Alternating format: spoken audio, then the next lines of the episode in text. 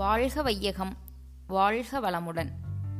பற்றறிவு கற்றறிவு முற்றறிவு. தூலம் சூக்குமம் காரணம் என்ற மூன்று சொற்களை கேட்டிருப்பீர்கள். இவற்றுள் தூலமாகியது உடல் சூக்குமமாகியது உயிர்.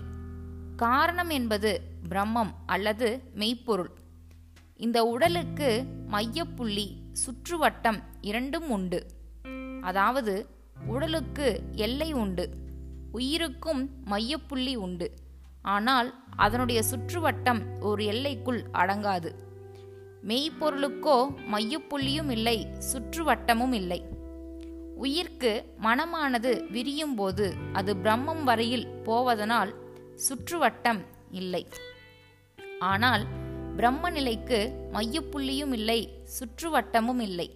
இங்கு பிரம்மமே அறிவாக இருப்பதால் அந்த பிரம்மம் என்ற நிலையிலேயே முற்றறிவு டோட்டல் கான்சியஸ்னஸ் அது உயிராக வந்ததால் இயங்கி பெற்ற பற்றறிவு கேரக்டர் இதுவரையில் இயங்கி பெற்ற பதிவுகள் அனைத்தையும் அடக்கமாக கொண்டது.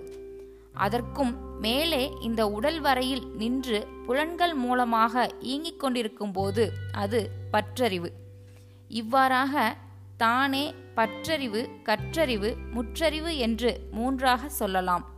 இந்த மூன்று நிலையிலும் எங்கேயும் இருப்பது அறிவு ஒன்றுதான். இருக்கும் நிலைக்கு தக்கவாறு அதனுடைய தன்மைக்கு தக்கவாறு வேறுபடுகின்றது.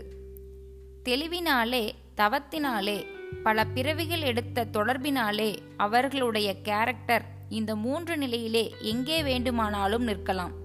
ஆனால் விகிதாச்சாரம் என்ன? அந்தந்த இடத்தில் ஏற்பட்ட பதிவுகளின் அழுத்தம் வலுவு எந்த விகிதாச்சாரத்தில் இருக்கிறதோ அந்த அளவு அதிகமாக இருக்கும். அருள்தந்தை வேதாத்திரி மகரிஷி.